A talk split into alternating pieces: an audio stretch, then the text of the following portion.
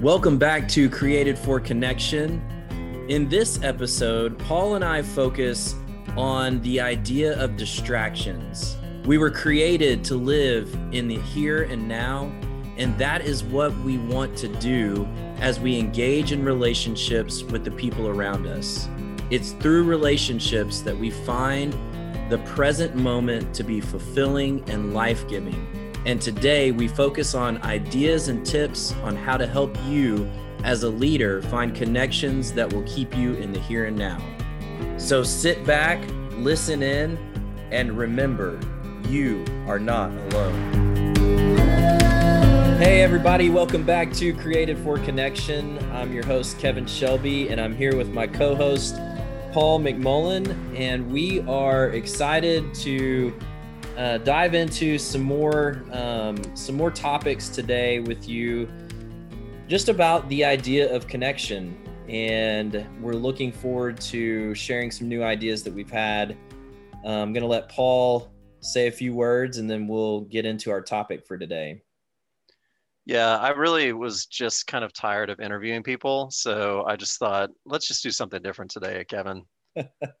um, Hey, it's uh, it's post Memorial Day. We should tell everybody, you know, how how was your Memorial Day, Kevin?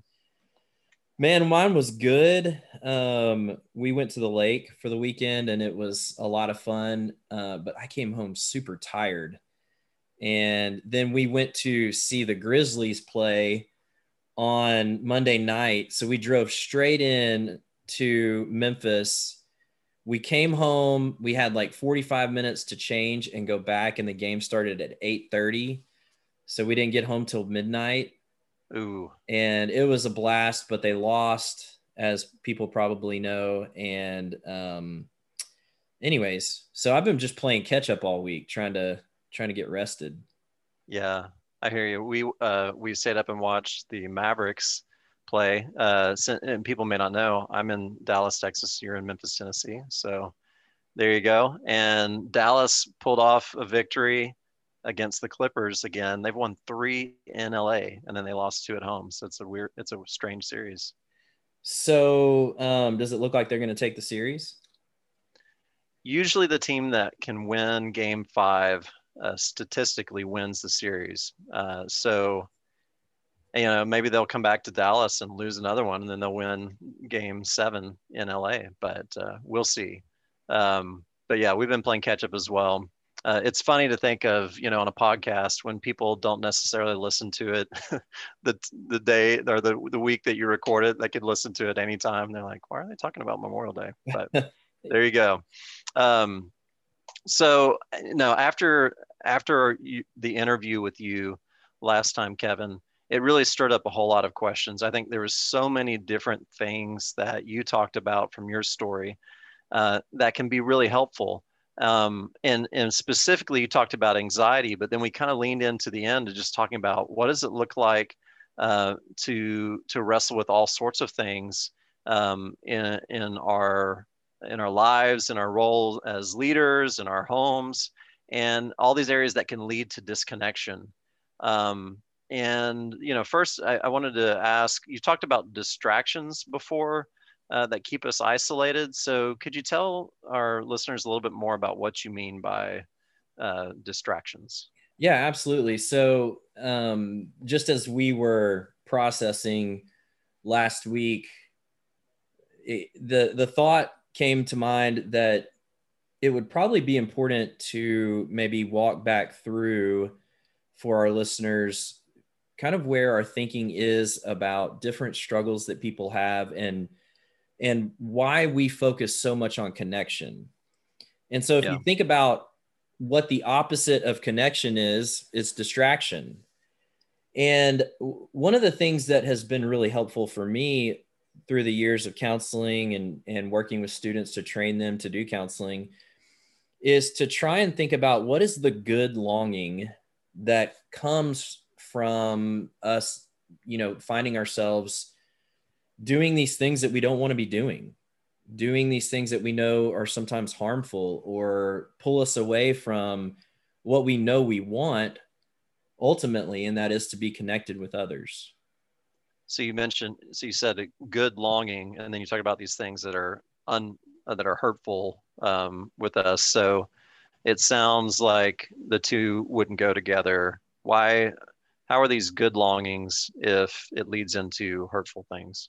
So i think underneath our um our desire for connection is is that we need people which i think we're going to talk about more here in a little bit but that we need to be in relationship in deep relationship that's safe and we feel like we belong with others and when we're not experiencing that often we find ourselves then turning to behaviors coping strategies addictions things like that that end up actually causing more isolation.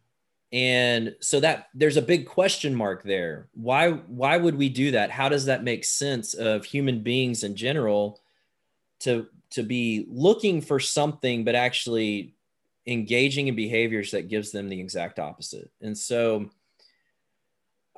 in zeroing in on this idea of distraction you know i think that there is something that pushes us towards that that we have not explored. We label distraction as negative and so a lot of things that we put in that category kind of get pushed into this avoid at all cost type stuff.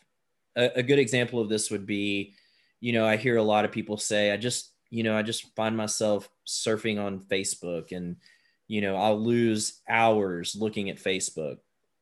Or I play Candy Crush, or you know, I drink too much at night, or I, you know, find myself when I get really stressed, I turn to porn, or you know, a host of other things that people will do that that end up kind of pulling them away seemingly and we we label it as a distraction or a unhealthy coping skill. So you're you're labeling any distraction as something that we are doing to cope or to uh, feel um, just feel better to kind of relax. And and that could run from games on our phone to addictions so any of those you're you're putting in the distraction category exactly yeah and so i know some people are like well those are categorically different things and um, i would say just hang with me as i kind of explore my thought process behind this. And I, I, I would say that some things are more harmful than others, probably, but all of them are a symptom of of us needing something that we're not getting. So that's what we turn to instead, right? And so if you if you look at what scripture has to say about anxiety and other things that are kind of pulling our attention away from the lord attention away from people in our lives always the um, the reflection is to not worry about things in the future, to not let things that we are concerned about happening or we don't have any control over, don't let those things pull us away, but to stay in today. And I mean, we hear that, we hear Jesus say that, you know, very specifically, don't worry about tomorrow. Tomorrow's tomorrow's going to take care of itself worry about today. And what I think Jesus is saying is you were created, you were designed to be present in the here and now. Mm. Mm. And that that is such an important underlying idea in what I'm about to talk about that I, I I can't overstate how much we need to emphasize our need to be oriented in the present moment and it makes me think, uh, Kevin.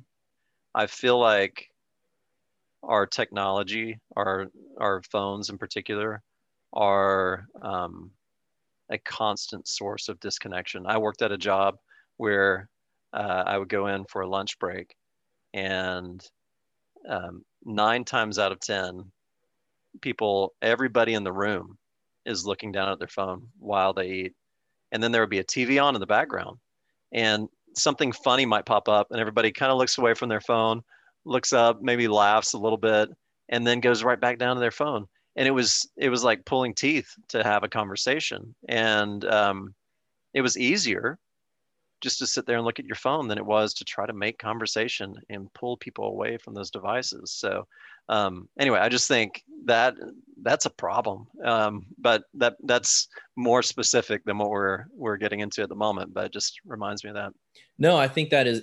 I, I actually think that's really on point with with where I'm headed with this. And you know, I mean, you go to a restaurant, you can look around, and you've got whole families that are sitting at a restaurant out to a meal together.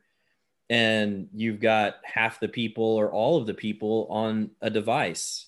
They're distracted you know? You've got kids that are screaming and crying and parents hand over a phone for them to watch a show you know? And um guilty. Yeah. Yeah i've done it before too.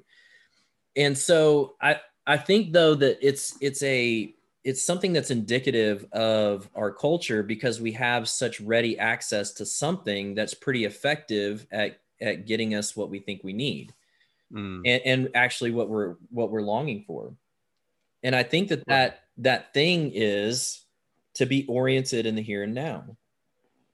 So if we think about it this way we're we were created to be in relationship. In fact we've you know kind of underscored that in the genesis story adam and eve were created as separate beings to reflect the image of God together, right? And that that God knew that it wasn't good for man to be alone. And so so Eve is created so that he has this partner in relationship with him, which tells us that we are relational people. Right. And even more than that, Kevin, I think that we are created with limitation. Um, I've heard somebody say before, you know, you look at the Genesis story and it's kind of a, a nice spiritual thing to say to say it's just, I, all I need is God, uh, just me and God, and I can make it. And there's there's a degree of truth to uh, to that that God is what we need ultimately. But God looks at Adam in Genesis two, and you know they they have each other so to speak you know like uh, adam is not alone in the sense that the creator is with with him. Um, there's the other created beings.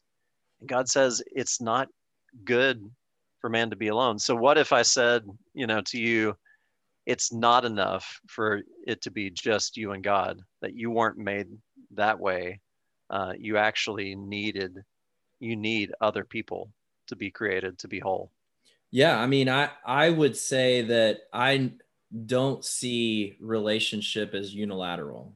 Like I don't make distinction between us and our relationship with God and us and our relationship with others. Like I think God uses other people as part of our relationship with him to connect with us. He also shows us his nature by other people and how they react to us and how they love us. So there's things that we're learning as we play out our relationships with the people around us about God. There's things that we're learning from our relationship with God about other people and who they are, right? And how they were designed to be. And there's things that we're learning about ourselves. So I I would say that that you know the equation can't have any missing element to it yeah, the, there's three. The, mm-hmm. the, yeah, the equation has to have all the ingredients for it to play out as us feeling like connected people. Mm. And and and so there is a I think woven into the fabric of who we are yeah. a need for others, a need for other human people to be in relationship with us. And don't you think that that we could say, okay, we have that need, and we could say okay i need friends or you know i need family. And there's that sort of need as in i just need relationships in general. But we've talked about like need as in we have needs you know in, in terms of we have something in us that that needs help like we need support we need um, um, we need others to help us grow. So is that another factor where like we're um, we have a need for relationship, but we also have a need for the help of others to be able to survive. Absolutely. I mean, if you look at if you look at babies, when babies are born, if you leave them alone, you meet all of their basic needs of hunger, thirst, their diapers are changed, but you don't touch them. They will go into what's called failure to thrive. Mm. If they don't have that human connection that we we were designed to have, then they will die. Wow. And you know, I'm thinking about all the uh, adults out there who, for like a year now, um, maybe not so much the last couple months, but for a year didn't touch anybody, and what do you, what that did to our psyche as people. Yeah, well, I mean, you look at the statistics, and there's no doubt that it impacted people. You know, anxiety's up, depression's up. Um, you know, mental health needs are are skyrocketing right now, Mm. and and we're not prepared for it. Um, Yeah. I mean, relationships are, uh, marriages are a wreck right now. Not all marriages, but a lot of them are because people were forced to look at each other and see things that they had been distracted from before. But, you know, to get back, using that to kind of get back to this idea of us needing to be in the here and now, but we have these distractions in our life. I think what those distractions are are they're essentially the things that we find that are most effective at keeping us in the here and now they're just isolated um, they're they're isolated things that we engage in So if I pick up my phone and um, I will confess to some of my favorite phone games, uh, Clash Royale and Star Wars Galaxy of Heroes. I'm a, I'm a real nerd. um, so I am uh, in those times where the kids are yelling. Not that my kids would ever yell and fight, but let's imagine that they were yelling and fighting. And I'm, you know, I am maybe it's not the best day with Julie, my wife, and um, you know, it's been a tough day for work-related stuff, and I'm just like, I just sit down and I turn on the phone and I just try to block everything out with one of my games.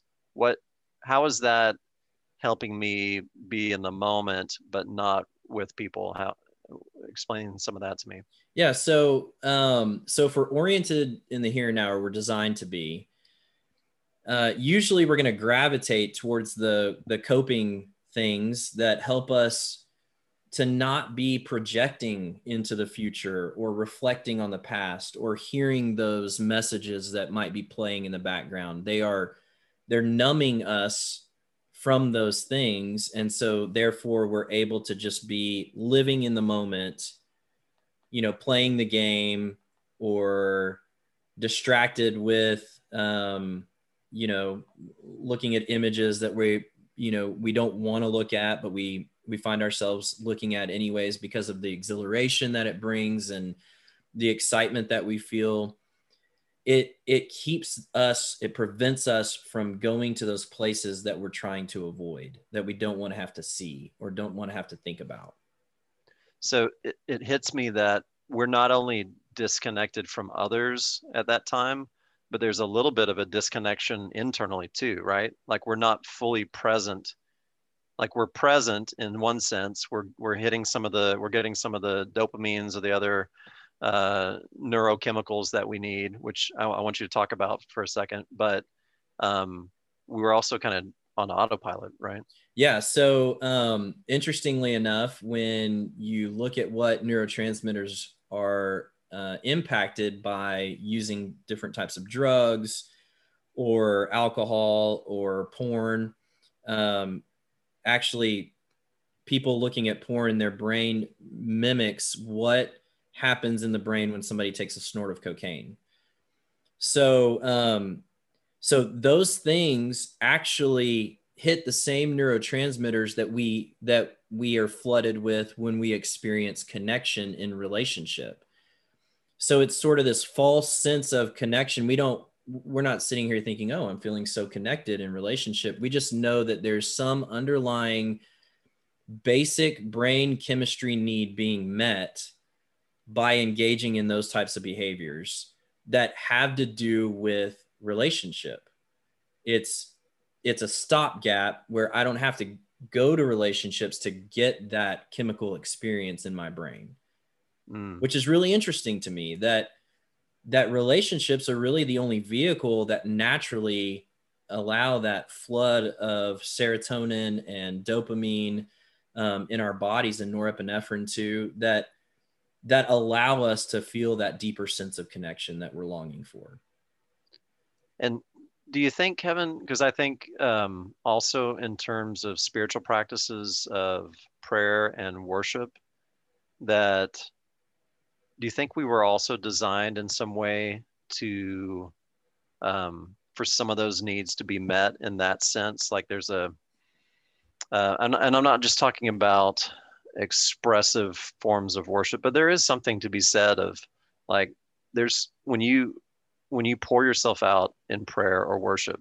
something happens internally that's that feels like good um, that you were made for that. Yes yes. I mean it would make sense that in those moments spiritually we're feeling connected to the lord in a way that mm. we aren't just kind of when we're skipping along through the day you know it's a it's an intentional practice to deepen our our thought life and our heart and and and allow that to be pulled into the lord in a way that um, that you don't get just as you're walking down the road and you're not spending the time to center yourself in that relationship. And but i think it still goes back to that connection that we're feeling.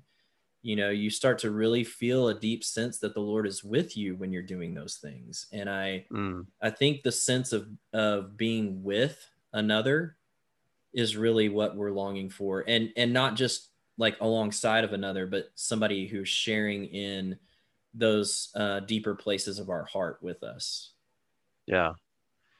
Um i, I want to bridge over to um, particularly those in our in kind of our uh, our our focus group of uh, leadership positions, but um, maybe this maybe you can help us transition. Uh, I wanted to share a little bit of a story um, about uh, a group that I was in uh, that were developing spiritual practices of prayer uh, Randy Harris from uh, recently re- retired from Abilene Christian uh, works with a group of leaders every year and kind of does this training. Um, and so a lot of it has to do with uh, different forms of contemplative prayer. And so I was in this group, and um, in the winter of 2020 was the last time we met before COVID hit. And so we were practicing this prayer and at the same time, I had just left uh, a job uh, of six years with a, a, church here.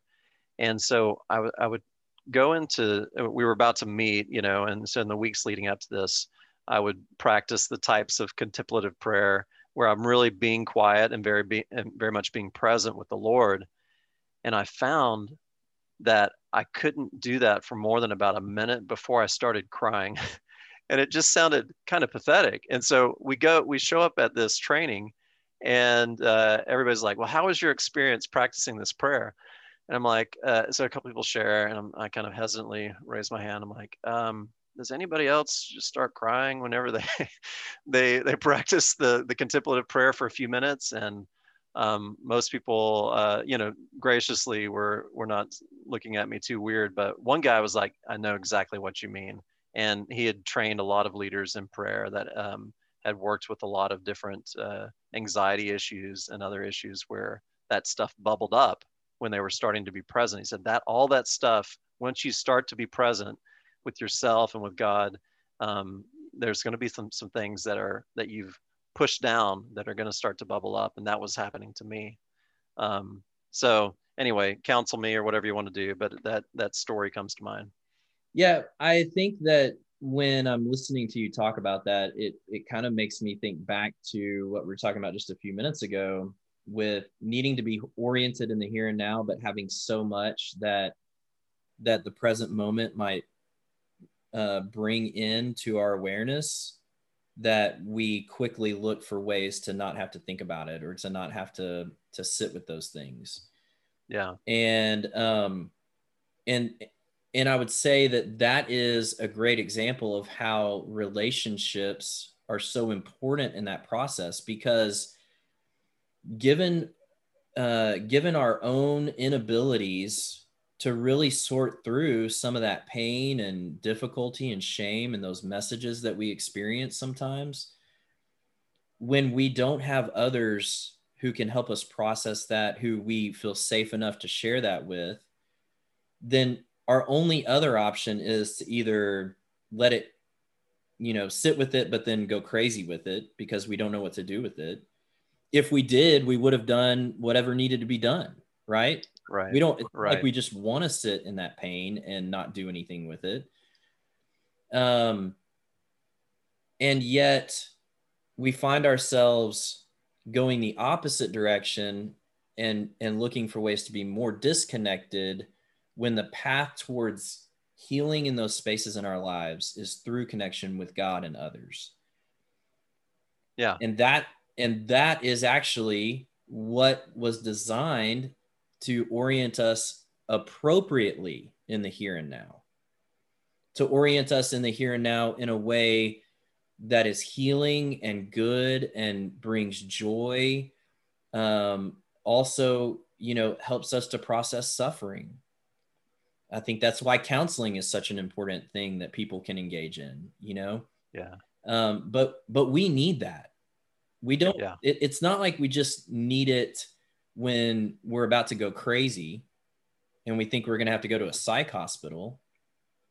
We need it all the time we need it so that we don't find ourselves continuing to look to the things that are never going to give us what we want or what we need that that's one of the reasons why I wanted to do this podcast with you is because we look out and we see particularly in the church and we see issues around burnout we see issues around moral failure and it's like okay now people know that they needed help um, but what about before? And it, and it's it's not just that I needed help because of this bad thing that was starting to bubble up. We needed we as as leaders, uh, just speaking to that category, we needed help the whole time.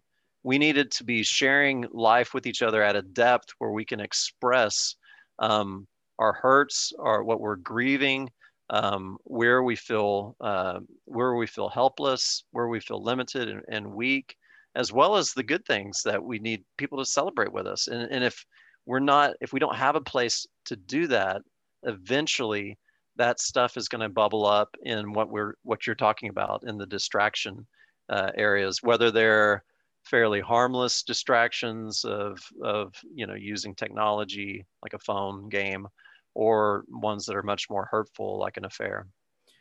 Yeah. And Paul, you know, it reminds me recently, um, my youngest son Zane, he's six years old, and um, and Zane has had some challenges. We adopted Zane when he was um, three and a half, and um, he he had a hard beginning to his life, and and um, there's a lot that we don't even know about about his story. But um, recently, Zane decided after a day of just kind of more significant challenges with us, he was having some behavior issues.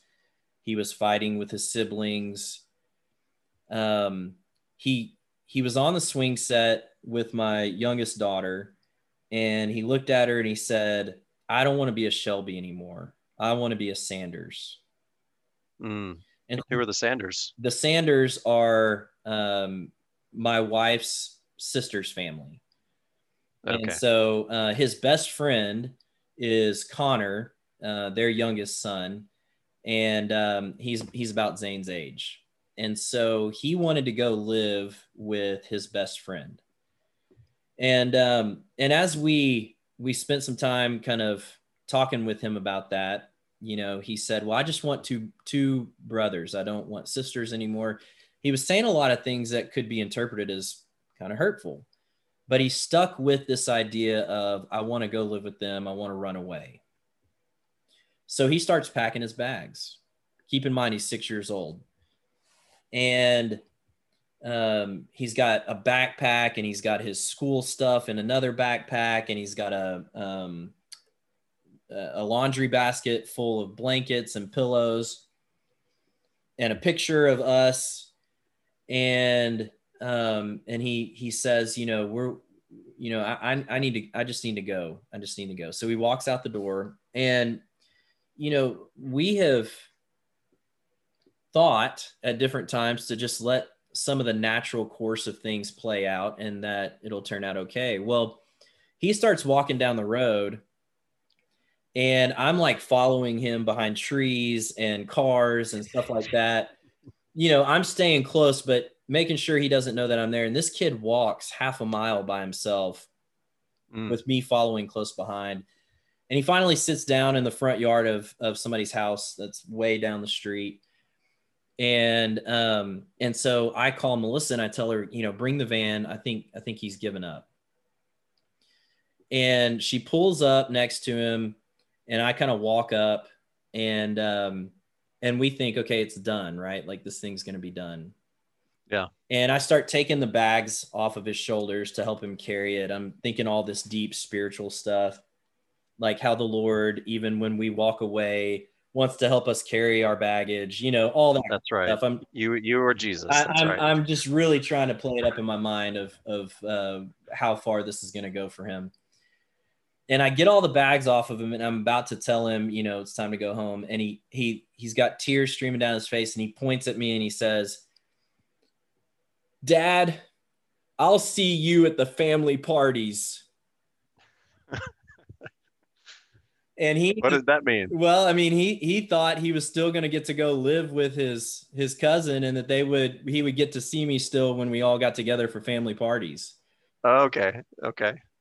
And so I, after reflecting on that i realized you know it's so interesting in light of what we're talking about that the power of wanting to feel connected is so strong that a six year old would walk half a mile and stay committed to the idea of getting to the person he feels closest to. Mm. And a lot of people listening might think, well, man, why did you let him go that long? You know, gosh, what if he does it again? Believe me, I've walked through all of that stuff myself. I've already, you know, processed it and and questioned whether it was a mistake or not. Sure. But I do know that there is a good longing underneath that, and that is that he wants to experience that connection in a in a day where he wasn't feeling connected. And that's something we have to be super intentional about. But I think that speaks not to a weakness in Zane, yeah, but to how Zane is created as a human being to need to be yeah. connected to other people. And it's so important that we keep that in focus when we think about people in general.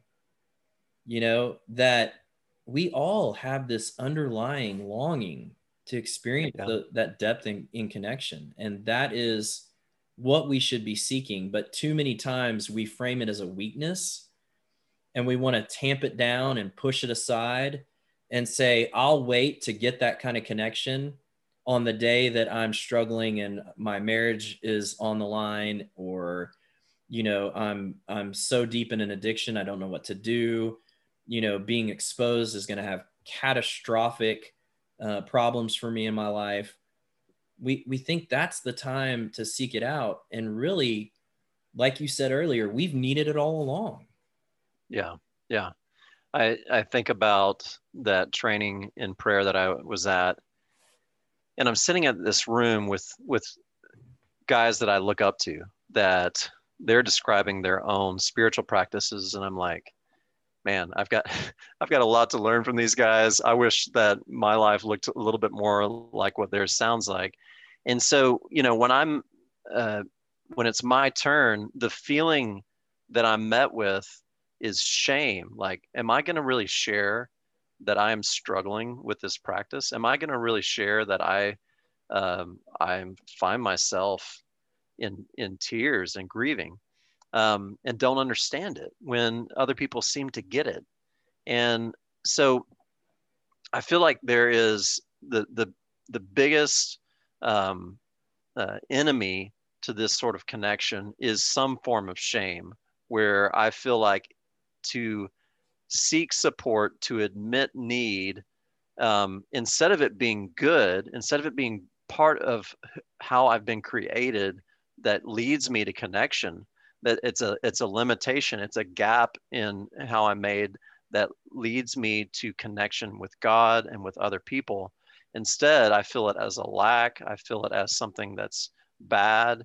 And if I wouldn't have shared it on that instance, which I've not, I've done that many times where I haven't shared because of shame, I wouldn't have got to talk to this this friend who helped me understand. Like, I think that you're grieving, uh, leaving this this job and this community that you've been part of for many years. And so, whenever you slow down and are really present, there's a lot that you need to work through. And because he'd been through that before, he was able to share that with me. And just talking to him about that, that met, that brought uh, deep comfort to me. I didn't feel alone. And it helped me contextualize what I was experiencing. Uh, and, and then our relationship grew because of it. And so, um, but I could have easily just either made up something to pretend like, oh, I'm, I'm like everybody else, or um, I could have uh, just kept quiet because uh, it, it felt shameful to admit that I I was not like everybody else. Yeah, and and just so we're all on the same page, you know, when we talk about shame, shame is the message that that I am bad, that mm. that I I own the identity of of badness or something's wrong with me or something like that. Right. And um, that's unhealthy. It's unhealthy uh, for us to see ourselves that way. And a lot of times people respond to shame with performance. So I'm going to perform better. I'm going to look better to other people because if I can see that they accept me, then maybe I can accept myself. And that is actually the wrong way to go about managing shame. The only way to really manage shame to start to uh, challenge that message of I'm bad or you know there's something wrong with me is through vulnerability right. through expressing that that deep uh, feeling of weakness that we experience and to have somebody look back at us and say i i love you and i accept you in the yeah. face not wow paul you really your spiritual practices are better than everybody else's. Man you know you really are you really are a, a, a spiritual juggernaut. And then you're going to walk away feeling better? No. You're going to walk away feeling like more of an imposter. Right. Which only further reinforces the shame. Yeah instead of being known which is the big question if i'm known this is the first podcast if i'm known will people really love me will they accept me and that's the question that we're we're living with and longing to hear a yes to. And um, and I and I think it's just so important. I can't I don't know how to stress this enough that we're not just talking about shame around uh, big S sin in our life. Um, that is part of it. But again, often the sin is the distraction that is the result of neglecting the need. And so the neglect of the need is what's happening first the need the need itself the, the idea that we have lack that we need help that we need support that we're not enough on our own that is universal and so again we're that's where um, people need to be addressing this before the burnout before the crash before the marriage falls apart um, and that's that's i think what we're really pushing for because that's also that's what we're living in into you and I like that's what we want to do. We don't want to have to wait for that ultimate catastrophe to happen.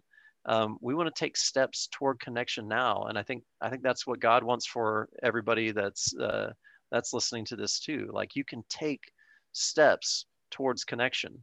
You don't. You can begin to build those relationships now. You don't have to wait uh, for this great uh, need and this this huge problem to develop before you reach out for help yeah you know paul i think that that is i mean i love that point so much that the the need and the neglect of the need comes first and then the shame follows that's so important that I just I we can't just sweep over that and let you know not let people really camp there. I, I hope that you will sit with that and pray through that about how you've neglected those spaces. Because when I think about connection, the way that I like to frame this is I think about core to core connection. So, you know, there's different layers to people. You know, ogres have different layers, so do people. Um, mm-hmm. Yeah, like onions. Yeah. And so, like as you peel back the layers, there's there's the first the outer layer, and that's how we show up in the world. That may or may not be authentic to who we really are, but it is at least who we have found people to think is mo- most acceptable in the different spaces that we interact in. And then the layer below that are that those are our opinions or our beliefs about things. So usually we align ourselves with people who who believe some of the same things we do and value some of the same things we do. And if we're not careful, we camp there as our place of connection. That's where we go the deepest with like who did you vote for or what do you believe about this theological issue or what do you believe about this political thing? Right. But that that is not at the core of who we are. The core of who right. we are is made up of our wounds, of our um, of our shame. It's made up of our desires and our dreams.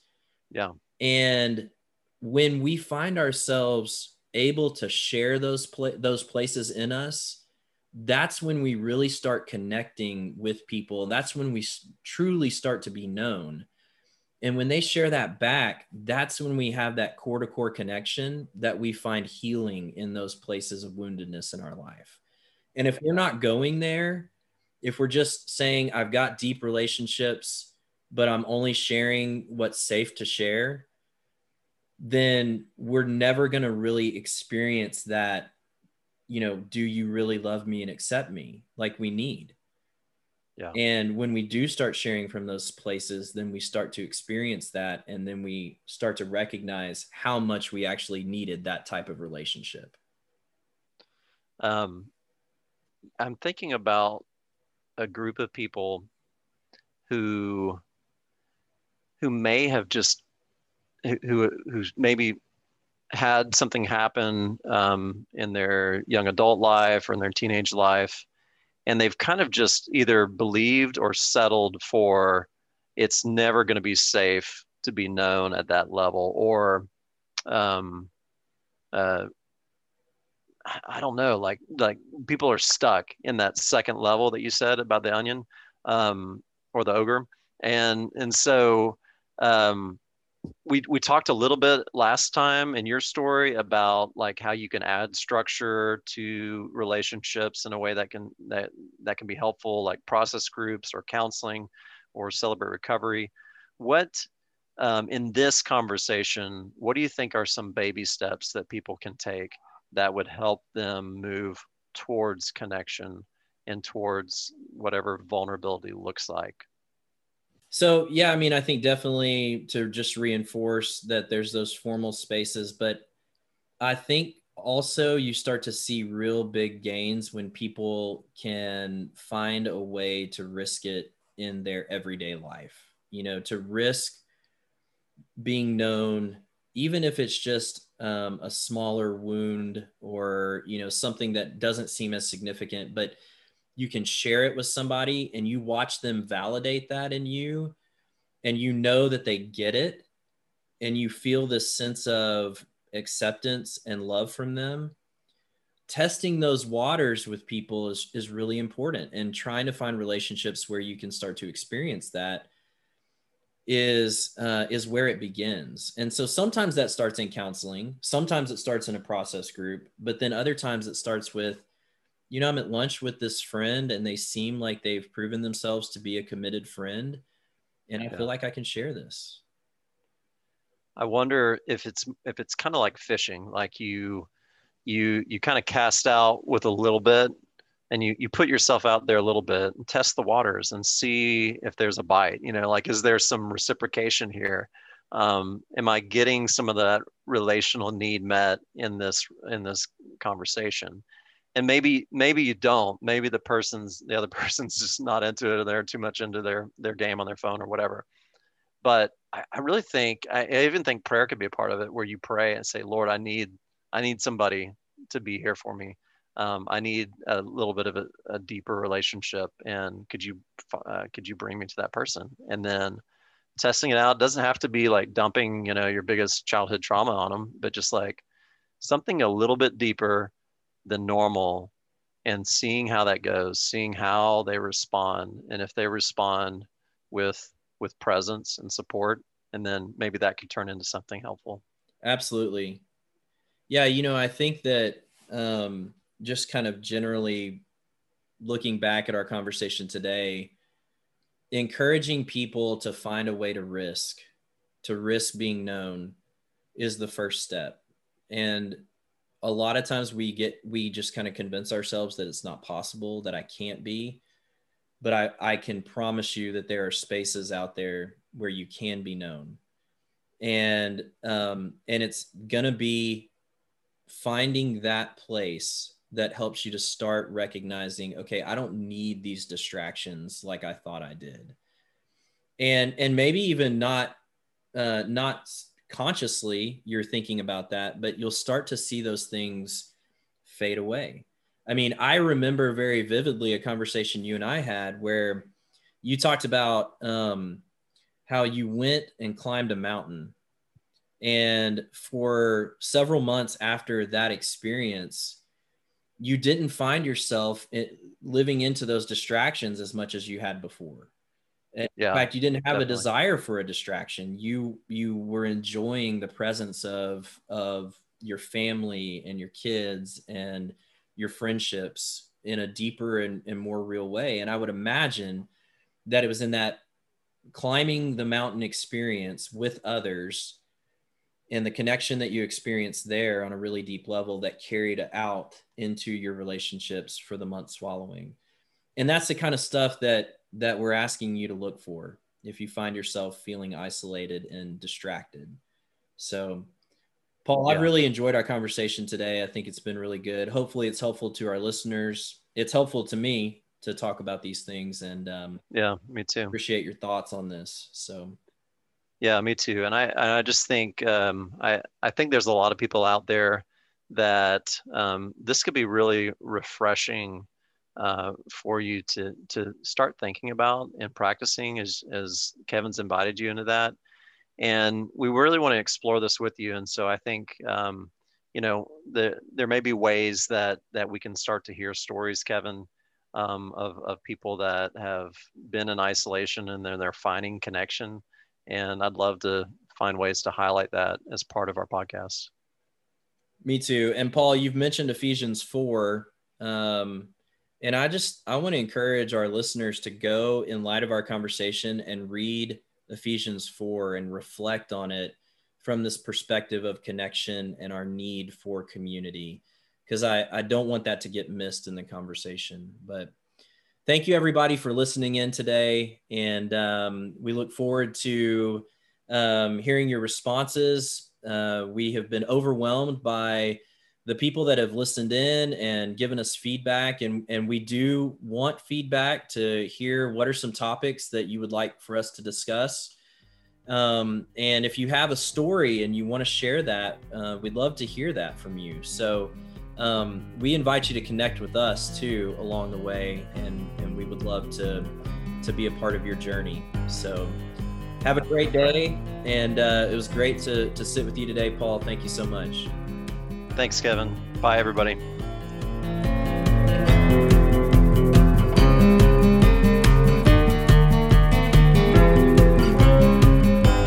Thanks for joining us today. We hope that you enjoyed this conversation that Paul and I had about the distractions that we find ourselves pouring our lives into and yet never finding what it is we're actually looking for in those places. I pray that you will find spaces that you can connect and that you can open up in those places of deep struggle and also deep need with the people in your life. If not, please reach out to us. We have resources available to you. We would love to hear from you. Our information will be in the show notes so that you can contact us should you need any help from me or Paul.